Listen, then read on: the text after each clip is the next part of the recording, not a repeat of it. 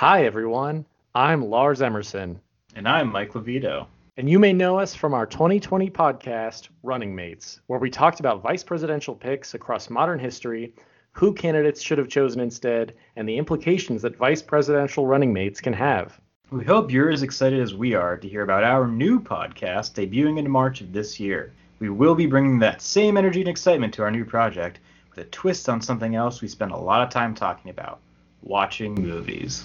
That's right, Mike. We'll be kicking off our new podcast, which we've jocularly named Watching Mates, in just a few weeks. Before each episode, Michael and I are going to each pick a film that we believe best captures a presidency that came out within their era and watch the others' choices. We're trying to pick a movie that captures the zeitgeist of the time, the impacts a particular president had, especially on Hollywood and on pop culture, or maybe shows off a perhaps unnoticed trend in films of that time that we believe is maybe related to their presidency.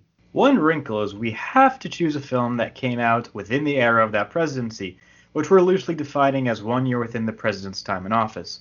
So we can reach into 1960 and 1964 for Kennedy, but can't pick up something from 2010 for George W. Bush. Another rule we're imposing on ourselves to keep things interesting is that the film cannot feature that president as a cast character.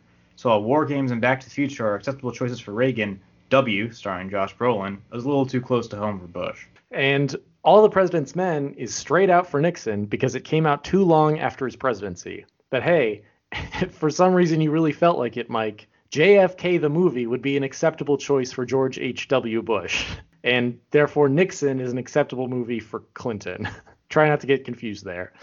We hope that this will keep things, you know, kind of interesting. After all, what inspired studios and filmmakers to greenlight films about JFK and Nixon in the early 1990s? Maybe that's something we will unpack. What does that say about Bush or Clinton and how the American public maybe viewed their presidencies or the state of the world or the American executive at that time?